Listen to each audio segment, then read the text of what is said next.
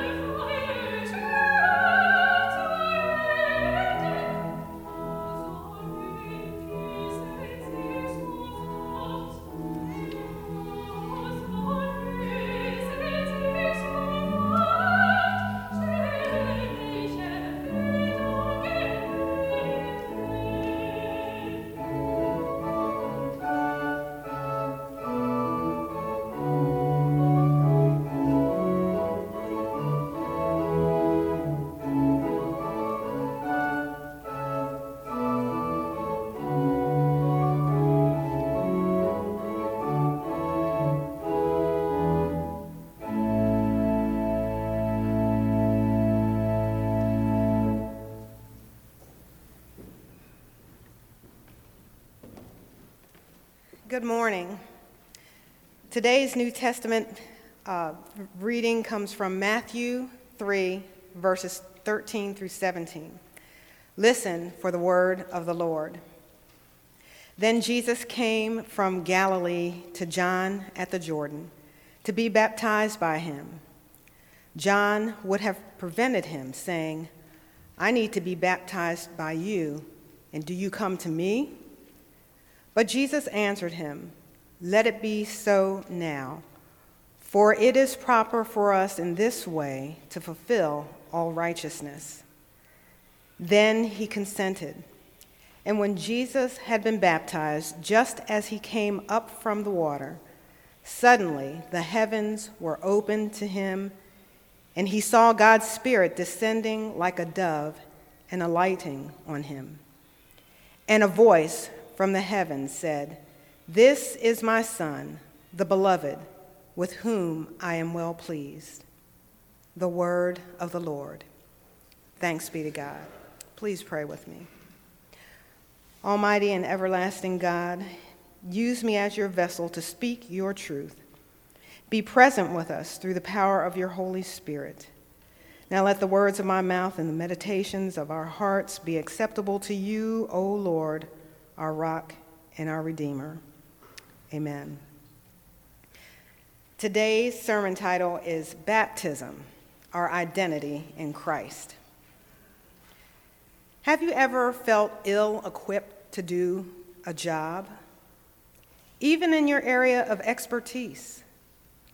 As a public speaker, you may be accustomed to speaking to audiences of a couple hundred people, but now you are asked to speak to audiences of a couple thousand. Or maybe you are a great medical surgeon, comfortable with the routine surgical cases you have performed over the years. Now, an unusual and rare case is on your schedule for which you have to study and prepare for like no other surgery in recent years. Feeling ill equipped for the job can cause anxiety and fear fear and doubt about your performance. This was the case for John the Baptist when Jesus appeared before him at the Jordan to be baptized. You see, prior to this moment with Jesus at the Jordan River, John the Baptist was preaching about the kingdom of heaven. He preached a message of repentance that encouraged people to turn away from their wicked way of life to fully repent from their sins and to live a life for God. He invited them to come to the Jordan River to be baptized. John told them of the greater one that was to come. John's preaching was compelling, and all kinds of people came from near and far to hear his warning of judgment and to heed the warning repent and be baptized. Many people from all walks of life came and were baptized. Now, John the Baptist was in the Jordan River, baptizing a long line of sinners. Then Jesus appeared before John. Imagine the shock John experienced as he gazed upon the greater one who was to come, now standing in his presence. The words John spoke in that moment conveyed his, so- his shock. I need to be baptized by you, and you do come to me? His words reveal a sense of feeling ill equipped and unworthiness for such a task. John felt unworthy because he knew he was the lesser and Jesus was the greater. Also, he knew that Jesus would usher in a different type of baptism. For John's baptism was one with water for repentance, but Jesus' baptism, the one more powerful than John's, would baptize with the Holy Spirit and fire. John offered water, the symbol of purification, while Jesus offered the Holy Spirit and fire, the fire that burns away impurities and the spirit that indwells believers and empowers them to break away from sin. It is no wonder John balked at the idea of, of baptizing Jesus. John understood Jesus was the kingdom of heaven that had come near. He understood that Jesus was without sin and therefore was not in need of John's baptism for repentance. Have you ever felt unequipped to handle the job at hand? If so, wait on the Lord. Listen for the Lord's response.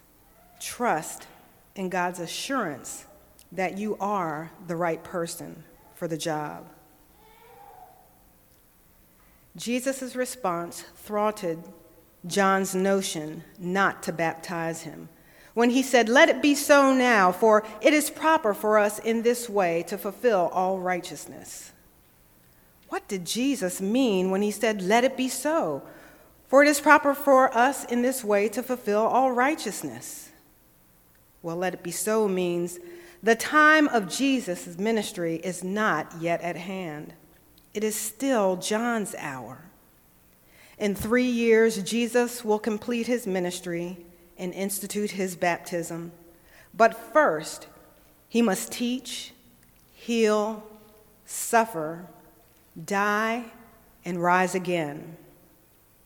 Then he will charge his apostles to baptize, saying, Therefore, go and make disciples of all nations, baptizing them in the name of the Father, and of the Son, and of the Holy Spirit and teaching them to obey everything I have commanded you. Therefore, to fulfill all righteousness, John must baptize Jesus. Jesus knows his baptism is God's will. By receiving baptism, he identifies with his people in their sin. The nation needs to repent and Jesus is a part of the nation. So Jesus comes to repent. He does not, he does not separate himself from them. Jesus binds himself to the destiny of Israel. If John is a prophet and a leader of Israel, then Jesus will submit to his call to repentance, whether he is personally in need to repent or not. So John baptized Jesus, and as he came up from the water, suddenly the heavens were opened to him, and he saw God's Spirit descending like a dove, alighting on him. And a voice from the heavens said, This is my Son, the beloved, whom, with whom I am well pleased. These verses are full of eschatological symbolism. The heavens were opened, God's Spirit descended a voice from heaven spoke. All of these occurrences at Jesus' baptism were considered revelations from God and the Judaism of John's time. Hearing from God by sight and sound were no longer usual occurrences for John and the people of his age. Such occurrences were things that happened during much earlier biblical times. These signs during Jesus' baptism were reminiscent of the times and events of biblical past.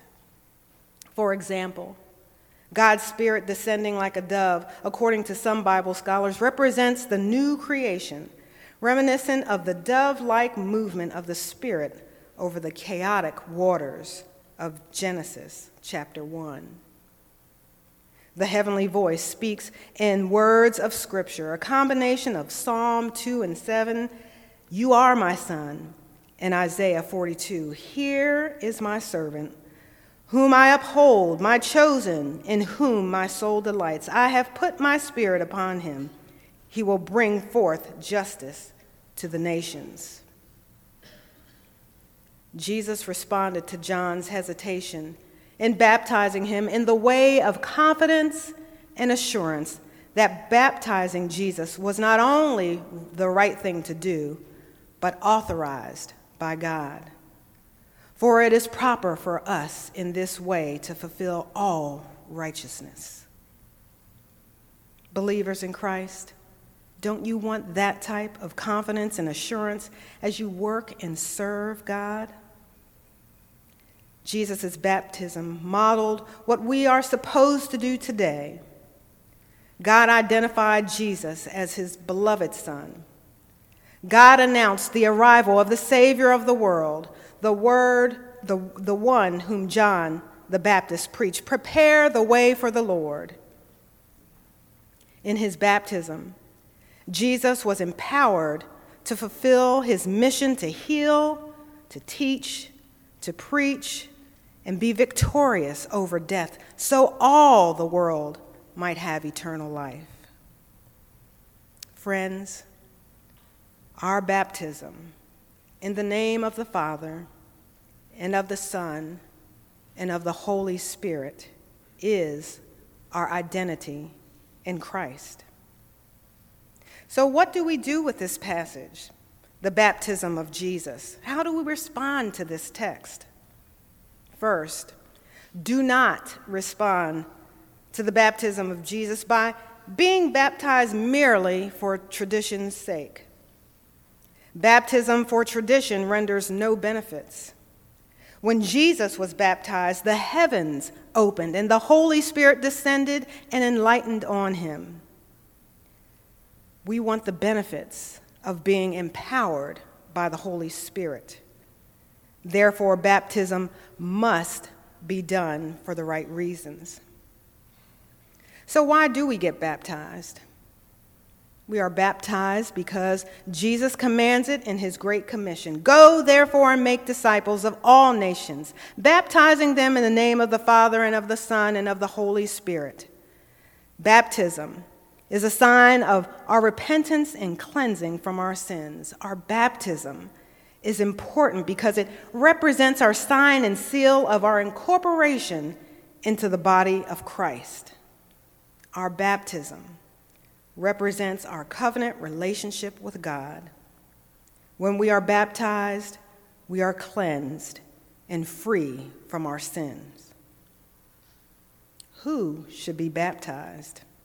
Well, in our tradition, all may be baptized the Lord chose to work with families, not just individuals. In the Old Testament, Genesis 18 and 19 was a foreshadow of the covenant relationship God offers his people through baptism. Speaking of Abraham, God said, I have chosen him so that he will direct his children and his household after him to keep the way of the Lord by doing what is right and just. Acts 16, 15, and 1 Corinthians 1 and 6 tell us that whole households were baptized on several occasions. Also, in Acts 2, Peter preached Christ to the Jews at Pentecost. His sermon pierced their hearts. They asked, What shall we do? Peter said to them, Repent and be baptized, every one of you, in the name of Jesus Christ, so that your sins may be forgiven and you will receive the gift of the Holy Spirit. For the promise is for you, for your children, and for all who are far away, everyone whom the Lord God calls to him. And how do we get baptized? The Greek word baptizo means to dip or immerse. Jesus was baptized in the Jordan River. Today, the water used for baptism comes from a local source and may be applied by the hand or by pouring or immersion, like Jesus. To my right is our baptismal font, which is used to hold the water for baptism. Every Sunday, the baptismal font is filled with water as a visible reminder of our baptism in Christ and our sign and seal and commitment to follow God through Jesus Christ by the Holy Spirit.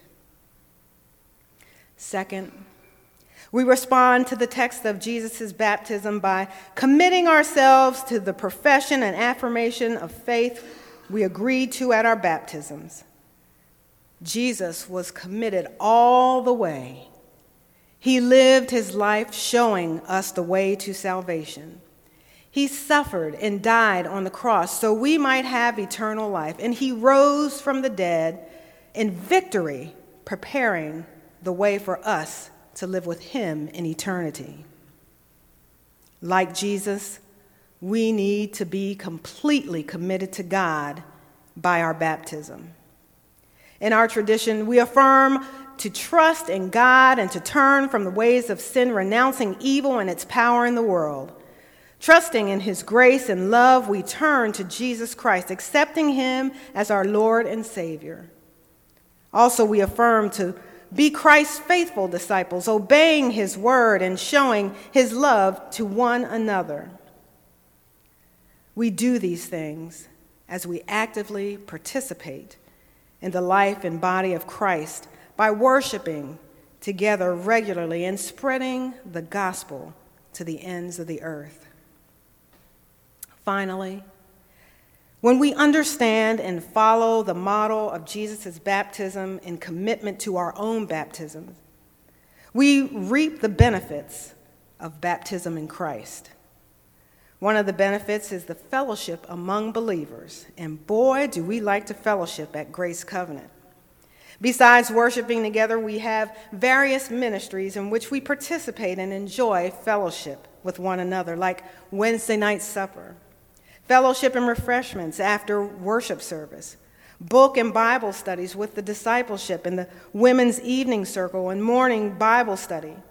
We enjoy fellowship when we volunteer at Shalom Farms, attending August musicals and the candlelight carol service, and the list of how we fellowship goes on and on. But the most valuable benefit of baptism in Christ is access to eternal life. Each Sunday, we affirm our faith, stating what we believe, including but not limited to the forgiveness of sins the resurrection of the body, and life everlasting. Jesus' baptism is the model for us today. The Trinity was present then God the Father, who spoke from heaven and acknowledged his beloved Son, with whom he was well pleased, and the Holy Spirit that descended on him like a dove. In the same way, our baptism is Trinitarian. Jesus shows us through his baptism that we have access to God the Father through his beloved Son. Christ gives us a divine connection with God through prayer, and when we pray, we have the opportunity to open our hearts and let the power of the Holy Spirit rest upon us. The good news for us today is through baptism, we have our identity in Christ. Our faith is affirmed, and we are blessed by God's love. Amen.